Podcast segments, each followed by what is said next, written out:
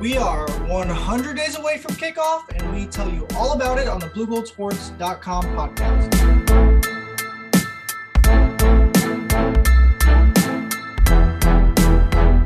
What's going on, everybody? Wesley Shoemaker, joined by Aaron Parker, back with you today.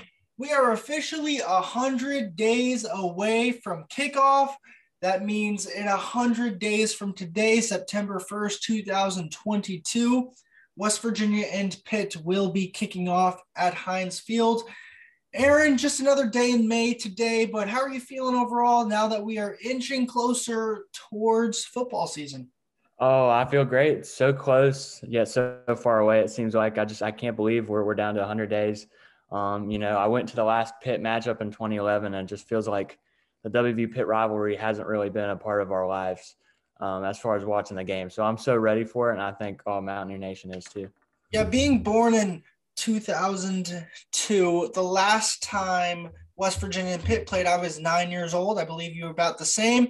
And this is the first time as a West Virginia follower, as someone who covers this team, as someone who kind of experiences this team, feels Pitt in a emotional sense feels Pitt in a it's here sense. Obviously, I've heard the stories, I've heard the tragic tales, the happy tales. We won't say those numbers. Don't worry, folks. Not right now, at least. Um, but yeah, big time for the Mountaineers. Big time for Pitt too. Pitt coming off an ACC championship. Mountaineers coming off a middle of the road season, and both have a lot to prove. Pitt's going to try and prove that they are still capable of being one of the better teams in the ACC. Mountaineers are going to try and prove that Neal Brown's the guy and that they can hopefully win this game and propel that into a season of winning. So just starting off, Aaron, there's a ton of storylines to this game. Uh, where do you want to get started? Just uh, what, which storyline do you want to get started with? Well, I think just the obvious one before we kind of dip into the players and, and team aspects is just this this is an all-time college football rivalry that hasn't been played in um in a decade, and I think it's just good for college football to get this back. Um, you know, I don't I don't mind it starting at Heinz Field as opposed to Morgantown, but it's good that um, a they got the the rivalry back going, but they also extended it to where you know there's going to be m- multiple years of um, WVU Pitt for years to come. Yeah, just looking at some numbers real quick for those who don't know. Pitt leads the all-time series 61 to 40 with three ties in there. Last 10 games, however, WVU has pretty much owned Pitt with a 7 and 3 record. Um, this will also be the first time that these two teams have played this early in the season since uh, August 31st of 1996, where West Virginia did win on the road at Pitt 34 to 0 and I believe West Virginia is 3 and 2 all time against Pitt at Heinz Field so some good karma some good numbers going in obviously the all-time series but recently it's kind of been West Virginia being the big brother to the Panthers obviously a lot of recruiting battles especially recently if you've been keeping up on Twitter uh, just just looking at different things there's so many different things to go into this game and one of those that I, will start with is the quarterback play. Um, it's not often that USC, the University of Southern California, kind of works their way into Northeast Mid Atlantic rivalry, but here we are 100 days away, and you have two quarterbacks and an offensive coordinator that used to be all grouped together at USC. Obviously, the big former five star quarterback JT Daniels is going to be under center for the Mountaineers this fall. And then for Pitt, you have uh, another transfer, Kedon Slovis, and the best part about both these quarterbacks is that they were coached by Graham Harrell, West Virginia's current offensive coordinator at USC.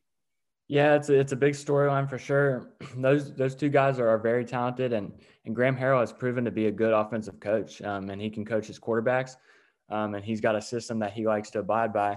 Um, I think it just it's what could have been at USC. Um, it seemed like Clay Helton wasn't the guy as far as head coaches go. So there are some injuries, some other you know factors, and those guys those guys went elsewhere. And I think it's a what could have been story for that team out west. Um, but now you got you know you got JT Daniels on his third school, and you got Slovis trying to um, keep Pitt going after winning an ACC championship, but losing Kenny Pickett. Yeah, and I think if you want to talk about Pitt losses, like obviously they lose Kenny Pickett, but they've also lost Jordan Addison, who was by many standards, the best, one of the best wide receivers in the country last year, won the Biletnikoff Award for being the best wide receiver in the country. Obviously, a lot of times receivers are only as good as their quarterback play is. Um, but still, you had a first round quarterback and the Biletnikoff Award winner on your offense last year. Those two pieces are out the door. There's going to be a lot of question marks. Like, however many question marks are surrounding JT Daniels, there are just as much as many question marks surrounding Pitt's offense, and I think that bodes well for West Virginia as you get into these summer months and approach kickoff. I agree, and I'm not sure how many other players Pitt has lost to the portal, but you know, as you know, as Mountaineer fans know, it's the the transfer portal is crazy, and you know, you got to look at rosters year to year and not by a two or three or four year standpoint. Um, so Pitt's lost some guys; they lost their their main weapon, um, and I think I think that that will give them a chip on their shoulder, but there is questions as far as Daniel, as far as JT Daniels goes, where you know he didn't he didn't really win the job there at Georgia. Stetson Bennett beat him out, but he's a talented guy. He's gone through some grueling injuries. I think he's going to be chomping at the bid to not only play but to prove himself in Week One in front of you know everybody. Yeah, obviously, for as far as JT goes, I think you want a winner as a quarterback, and JT Daniels was 7 0 as the quarterback at Georgia. And although I think it's obvious. I think everyone in the world can should recognize this. If you're not, I think you're a little bit crazy. But Georgia's talent level is a bit better than West Virginia's talent level, and those weren't the heart of the SEC games that he played. He kind of played early on. He did beat a Clemson team though. Um, did beat some of those guys. Like he's played some games and he's won some games, but just watching his tape, it's going to be interesting to see how he adjusts to not having NFL wide receivers. At USC, he had NFL guys. At Georgia, he was surrounded as a whole team by NFL guys. So obviously, West Virginia doesn't have all the talent in the world, but they're trying to build that. And I think if he can work this summer and he can elevate the play of others, this offense should be good to go come 9 1.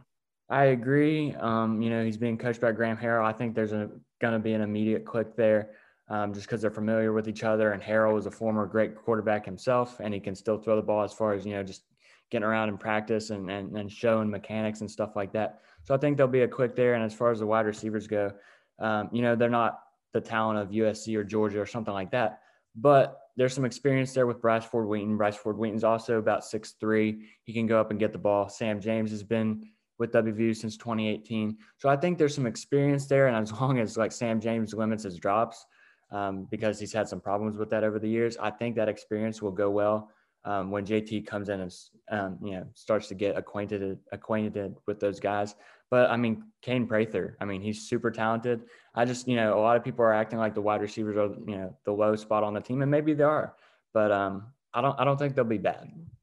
I think if someone says the wide receivers are the lowest spot on the team, that's a good problem to have right now because as we saw last year, Kaden Prather, a lot of upside, another year of development. He's there. Bryce Ford Wheaton, been there, done that. Sam James, been there, done that. Got a couple of JUCO guys that are coming in that, from all accounts, are very talented. Can go catch the ball, can score. Like, so you've got guys that have experience now, and I think another year experience for Prather is big. I think he definitely has the skill set to be wide receiver one on this team, and who knows if Bryce Ford Wheaton is going up and making one-handed grabs in the back of the end zone like he is against against uh, Iowa State, like some attention is going to be turned his way, and that's going to give opportunities. And I just think with better quarterback play, with extremely better quarterback play than last year, and what should be between the difference between Jarret Doege and JT Daniels, that the receiver should take a step up. And when you have a experienced offensive line, and when you have a running back room that is probably your deepest room on your team, possibly,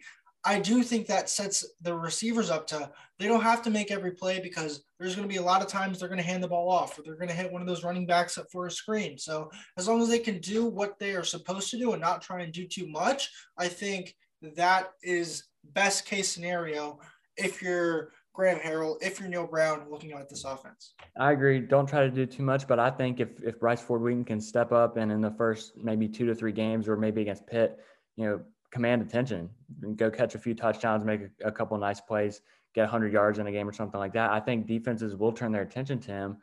And I wonder what the screen game will look like. I mean, you're going to have an experienced quarter, quarterback with Daniels, um, but I think Neal Brown said that he underutilized Reese Smith last year. Reese Smith is a pretty uh, consistent uh, ball catcher Um, so I'd like to see a little bit more targets for him. A guy like Preston Fox, I know he was a walk on, but you know he kind of proved himself to be able to catch the ball. You know Grayson Malashevich, those kind of guys. I wonder if they'll get any looks, and then I wonder what kind of um, play you'll get from the running backs as far as catching the ball out of the backfield. Because while they didn't do it a ton, Leddie Brown could catch the ball out of the backfield. So I wonder who that guy is going to be this year.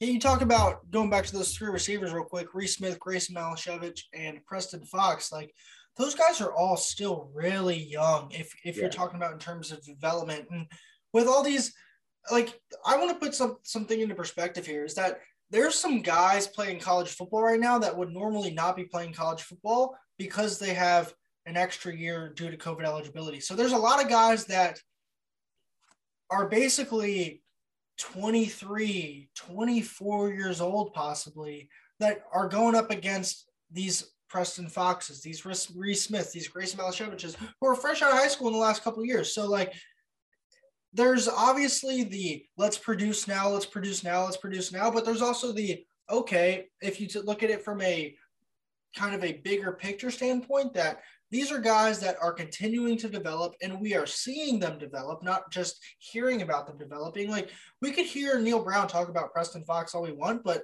we wouldn't believe him until we saw him do what he did in the spring game. So I think there's a a good thing that we're seeing these guys develop, but there also has to be in the back of our minds like these guys are still so young and they still have so much more time to continue to get where they need to be. Yeah, um, and as far as those three three guys go, I think Malashevich and um, Fox have proved themselves to be able to to get on the field. But with a new quarterback coming in, I I just I have a feeling that Reese Smith is going to be that guy that every now and then it's third and three, third and four, get you know get that little that little slant pass, that little screen pass to to number 15 and get get five or six yards for a first down. Um, I think Reese Smith will be that guy.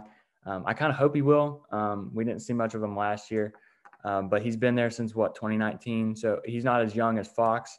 Um, so I think maybe he'll get a little bit more share of um, targets. So I'll be interested to see what he does, and maybe catching the ball from the tight end position too. I mean, O'Laughlin's injured right now, but getting Polendey from Colorado State, he hasn't caught many balls in his career, but you know he's been working at it, and I'll just I wonder if they'll even target him in the first couple games.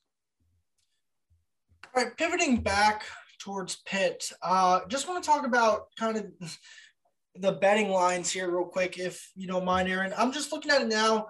Things right now are favoring the Panthers. Pitt is pretty much a minus seven, minus six and a half, most places you look. And I'm not really sure if I agree with that. I think if Pitt was minus three, minus two and a half in that area, that would make more sense. I just this is not going to be a true home game for Pitt. It's not going to be a true road game for West Virginia. I think that there's so many factors. I think giving Pitt seven points as early isn't. I don't think it will hold. I bet it comes down, especially in the last couple of weeks towards kickoff. It comes down as the hype builds around JT Daniels, as the hype builds around this West Virginia team, and Pitt's West Virginia's bottom of their offseason has already happened. I would say. I think it happened when you lost guys during spring football, when you lost Akeem Mesidor, when you lost Josh Chandler Semedo.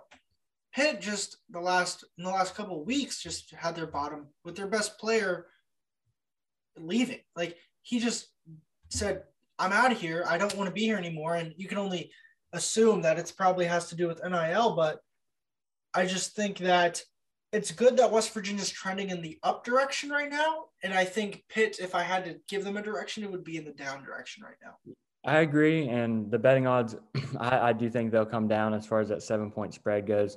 Um, we're still 100 days away from kickoff. It'll come down more towards kick uh, the actual kickoff. But I think once JT Daniels gets on campus and, you know, people kind of see his, his reps as far as practices go, um, see him in the in the golden blue. I, I think the the betting lines will go down a little bit, and especially towards kickoff. I think there'll be more hype. Um, I think Pitt will lose a couple more players. I'm not not sure about that, but I just predict that'll happen. Um, and yeah, I don't I don't think it's a true road game for the Mountaineers, so I think it'll come down, you know, not to seven points. I just want to talk about. I have a question. I'll I'll say it this way: If you're West Virginia, what do you think is worst case scenario and best case scenario. Obviously, a win, but kind of expand upon that. Besides a win and a loss, best case scenario, worst case scenario for the Mountaineers September first. Hmm. Well, besides just simply like losing, going there and losing, I'd say JT Daniels getting injured. I mean, you're talking about a guy who's torn his ACL. Um, he's had he's had shoulder problems throwing the ball. He's he's healthy now. Uh, he's with a winning program where he didn't really get the starting job. You know, had to watch the national championship from the sidelines. He's ready to play.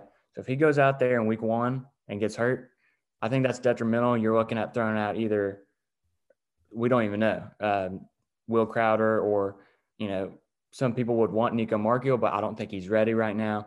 Garrett Green, I don't know if he's proven to be that guy. So you're you're throwing out a guy in a crazy electric environment where he probably doesn't have much experience. So I think that's the worst case scenario. Um, I'm not saying JT Daniels won't get hurt throughout the season, but if it's game one, that's that's bad. That's that's worst case scenario. Yeah, I I think anyone getting hurt that's significant in your offense is bad, but I think JT Daniels just because of what he brings to the table is that is that it's it's that much more of a factor. Uh, another question. We'll kind of keep track of this as we get closer to kickoff and just our guesses, but 68,400 is the capacity of Heinz Field, Aaron. On September 1st, 2022, how many of those 68,400 do you think are Mountaineer fans? Um, I'm gonna go 55% WVU fans. You're, you're thinking that there's gonna be more Mountaineer fans at Heinz Field than Pitt? Yeah, I'm gonna go as close to 50-50 as possible, which I've never really seen in person is a road game being split 50-50. But yeah, I'm gonna go with it. It's 75 miles away. How many WVU alumni are working in Pittsburgh in that in the greater Pittsburgh area? So yeah, I think it's gonna be an easy trip. Um, it's about who gets the tickets. Obviously, the season tickets will go to Pitt fans, Pitt faithful, and, and Pitt students. But I think Mountaineers will will go to the secondary market and take up a lot of those tickets. Yeah, I, I, I it's going to be exciting to see this kind of atmosphere, just because we haven't like we've been robbed of this rivalry, as we said in the open, for ten years, and I just think that the way it's kind of happening and the way this buildup just keeps going and going and going and from social media. I think I think that's a big thing too. Is that you're seeing all this build up on social media, and that wasn't there in 2011. You didn't have Twitter fans going at it on Twitter. You didn't have guys posting hype videos. You didn't have all these teams tweeting back and forth at each other. Now you do, and I think that adds another layer to this. And another layer to this is that some fans I think will say, "Oh, the players don't care. Players don't know anything about this rivalry." And I just think that's not true. I know last year when West Virginia played Maryland and Virginia Tech, Neal Brown really took his time to educate his guys and educate his team on what this rivalry means.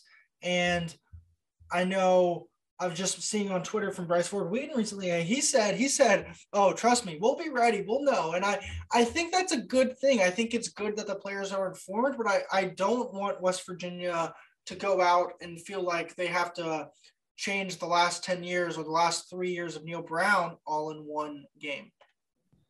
Yeah, I agree. And I just, I, I disagree with people that say that it doesn't mean anything to the players. Um, I could see where somebody would bring that up, where, where players are staying out of college for one year and then and then dipping. Um, but a guy like Bryce Ford Wheaton, a guy like Sam James, they've been in this program for three or four years. I think Neal Brown and his staff does a good job of, of showing old games, showing old footage, um, showing old highlights and, and, what this rivalry really means, especially for, you know, 18, 19 year olds coming into the program that are maybe out of state, maybe not even close to the eastern part of the United States that don't really have a good sense of the rivalry. So I think um, I'd like to thank Neal Brown and his staff have done a good job kind of showing what the Pitt rivalry means. Um, so I, I think it does mean something to the players. Um, and I think equally it would mean just as much to Pitt players as well. Yeah, I think one thing that we kind of are seeing past is that there's two sides to this rivalry. Obviously, we cover West Virginia sports. We both go to WVU, so we see the West Virginia side of this rivalry first. But if you're Pitt, I think you say to yourselves, look, all time we are beating West Virginia by 21 games. Let's get it going on our home field. Let's hoist an ACC championship banner at our place. Let's let's like let's have it. Let's turn a celebration. I think into a win. And I think because they had such a good year last year that Pitt is probably thinking to themselves, I don't care who we lose. I don't care if we don't have Kenny Pickett, if we don't have Jordan Addison. I just think they think that, okay, it's not about who we don't have, just as many teams say, it's about who we do have. And if you're Pitt, you have to have some confidence after winning the ACC last year. Obviously, a pretty down year for the ACC. Clemson wasn't their best, their usual self, but there still is that thing, that factor of we just won a championship, although it's not a big championship, it's still a conference championship, something West Virginia has not done since joining the Big 12. They haven't even made it to the title game. So Pitt's been in the title game multiple times. They have a championship on their name as recently as last year. And I think that gives them confidence going into this game. I think some confidence will be there. And, and you know, as far as Pitt fans go, I mean, yeah, you're winning the, the all time series 61 40 to three, but I think Pitt dominated the Mountaineers in that, you know, 1930s to, you know, 60s stretch or something like that. WVU 7 3 in the last 10 games. And I think over the last 20, 25 games, um, I think it's, it's, it's in favor of the Mountaineers. So if you're a young adult Pitt fan, um, obviously watching Pitt beat WVU in like 07 to 08, you saw that, but you've witnessed probably more WVU wins. So I think they're ready to, uh, you know, kind of come back after this 10 or 11 year uh, streak of not playing WVU and, you know, with the banner for the ACC championship, I'm, I'm sure they're going to be uh, ready to break this little three game losing streak against the Mountaineers. Um, because if you're a young adult um, or an older Pitt fan, I mean, you remember the last three matchups. Um, you know, 2009, Pitt was ranked in the top 10 and WV won on a last second field goal. 2010, WV came into Heinz Field and beat Pitt very convincingly in 2011. Um, WVU beat Pitt by one point after coming back from two touchdowns, and Aaron Donald was on that team. So um, they probably they haven't seen a, a Pitt win over WVU in quite a few years, so they're ready for it. Yeah, unfortunately, I think uh, the last two Pitt wins were in 07 and 08. I think mm-hmm. all Mountaineer fans know of 07, um, know it pretty well, unfortunately. But yeah, I think I think this is a big game. I, I mean, obviously it's a big game, like duh, but it's it's means something more to both these programs than just a what a Kansas would mean or for Pitt what a Syracuse would mean. You know, like it means more because it is more and it will be more and it will continue to be more because of the history, because of the tradition. And I think it being on a standalone Thursday night when the uh, the biggest game of that day besides West Virginia Pitt, Pitt is Penn State at Purdue. So it's going to be there they the audience will be there for it in person on television the media the hype the everything will be around it for it and i just hope both teams deliver i do too i think there i will predict some chippiness early um, maybe some scrums or whatever you want to call it i mean if you go back to the basketball season when wv played pitt in the coliseum there was multiple scrums and you know those teams didn't have anything to do with each other those teams didn't play each other those guys weren't you know, those guys didn't like hate each other. They didn't have a rivalry feud going back years. So it's just because it's WV Pitt that there is more on the line, a gold rush, that kind of atmosphere that there turns out to be some chippiness in their first five ten minutes of the game. I predict the same thing for football and maybe even more because you're out there actually being physical as opposed to, you know, hoisting up shots. Yeah, I would not be surprised with a tight whistle at all,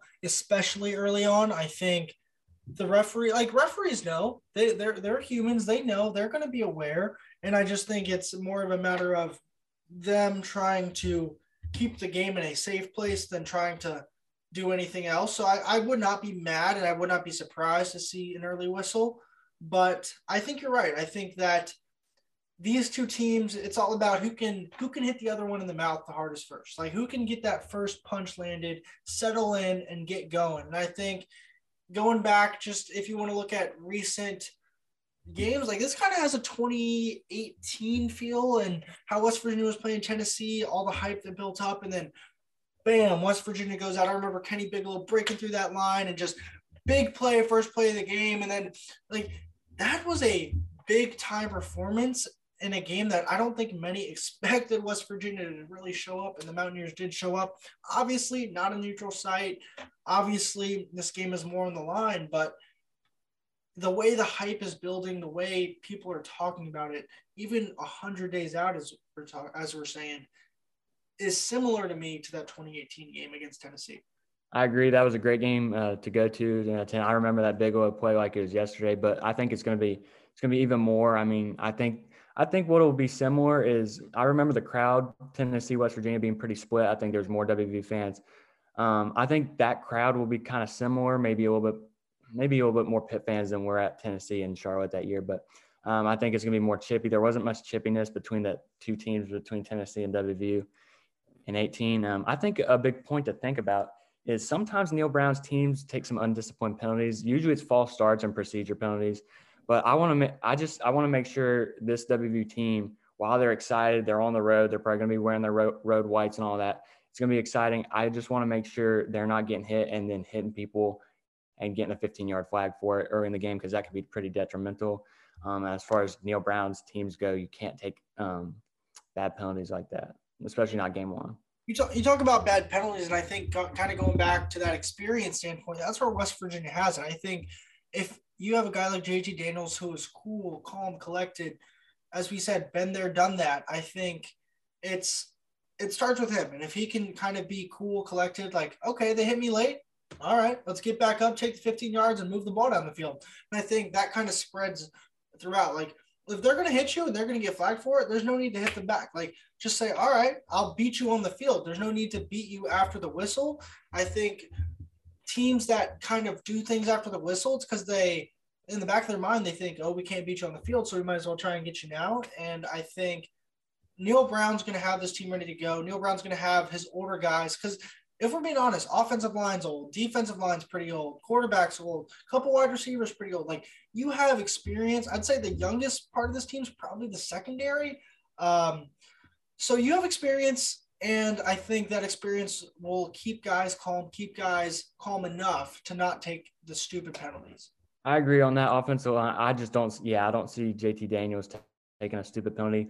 The line you got experience uh, with Doug Nester um, Wyatt Milum play a lot last year. Um, you know, Zach Frazier, all those guys, um, Gmiter and all of them. I don't see them taking undisciplined penalties, but I want to make sure some of the younger guys. I just I hope Neal gets them. Just make sure that they don't take those dumb penalties because like a guy like um, maybe Mumu Bin Wahad, he's a freshman, probably 18, 19 years old. He'll be he'll probably probably be starting. You know, you get that five yards of contact between the the defensive back and the receiver, and if there's some shoving there, um, I just want to make sure that that those guys are, are coached to just lay off, even though it's their first game, maybe their first game in um, you know ACC Big Twelve play. Yeah, I, I, I, I just think I think you're right. I think that just being smart, learning from the vets, talking to them, learning from your coach. And I think Neal Brown will probably have a message of if you want to make dumb penalties, you'll be with me. Um, mm-hmm. And I think that'll go a long way. Transitioning to one more thing, obviously these will probably change, but predictions, 100 days away. Um, kind of give me a couple things that you're gonna that you're excited to see, a couple things that you're gonna look for, and then a very, very, very, very early score prediction. I am looking for early establishment with the offense. Um, I think with the storyline of Slovis versus Daniels with Harrell and all that, you kind of expect these guys to be, you know, running and gunning and, and you know throwing the ball downfield. I kind of tend to predict that one offense will struggle. Um, I don't know which one it is. It could be either one. Um, but with Harrell and Daniels, I kind of just see. I don't know. Part of me thinks that the offense will click. Especially, I've got a lot of confidence in that in that offensive line for WVU. But um, I'd be interested to see if that does turn out. I think one offense will struggle early, maybe not struggle the whole game, but I think one quarterback ends up with like a touchdown and a pick. And hopefully that's not Daniels. Um, and, you know, another storyline, just not taking dumb penalties. I got WVU, an early prediction, WVU winning by 13. So what would your score be? Um, we'll go 33 20. All right, I'm putting that in the notes, Aaron. So that will be there until we live on until we do our final Pitt preview the week of the game. That's so, locked in. That's locked in until September first. Oh, that's your fine. You're not changing. Right. Okay, all right.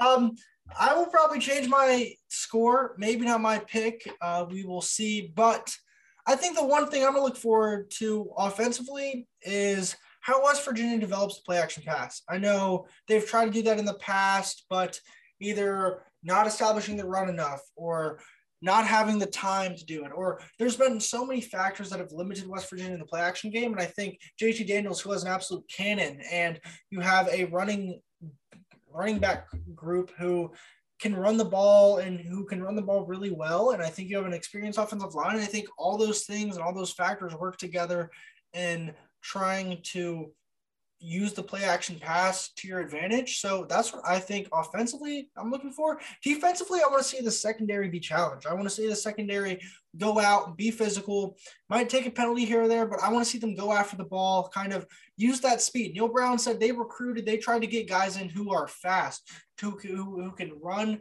sideline to sideline. I'm excited to see, hopefully, that speed translates into the game. As far as predictions go, I'm going to go Mountaineers 27, Pitt 21. I'm going to go 27 21 Mountaineers with the victory. September 1st, backyard brawl. Um, and that's all I've got. Yeah, that's all for me. Um, 100 days away. I, I just, I can't wait. Um, I think it's going to be super entertaining and it's going to be really fun seeing everybody try to squeeze into Pittsburgh at the same time. Yeah, I think that tunnel might explode. They should probably Maybe. probably just cut off the uh, outbound traffic and just make everything inbound to Pitt um, if they're being smart. But that's not even logical. Anyways, that will do it. Uh, 100 days away, folks, from football season. Can't come soon enough. A couple other news storylines. Uh, West Virginia baseball is in the Big 12 tournament this week. Mountaineers are the number six seed, finished with a program best 14 Big 12 wins. Never got that many in program history. Mountaineers should be a safe lock almost at this point for the NCAA tournament, um, as long as they don't have two terrible games in Arlington. It is at Globe Life Park in Arlington, Texas, after being moved from Oklahoma City. So the Mountaineers will look to do something they've never done, and that is win the Big 12 tournament. Um, so that is it for today, guys. Uh, once again, 100 days till September 1st. If you made it this far, we do appreciate you listening. I'm Wesley Shoemaker, joined by Aaron Parker. This is the BlueGoldSports.com podcast.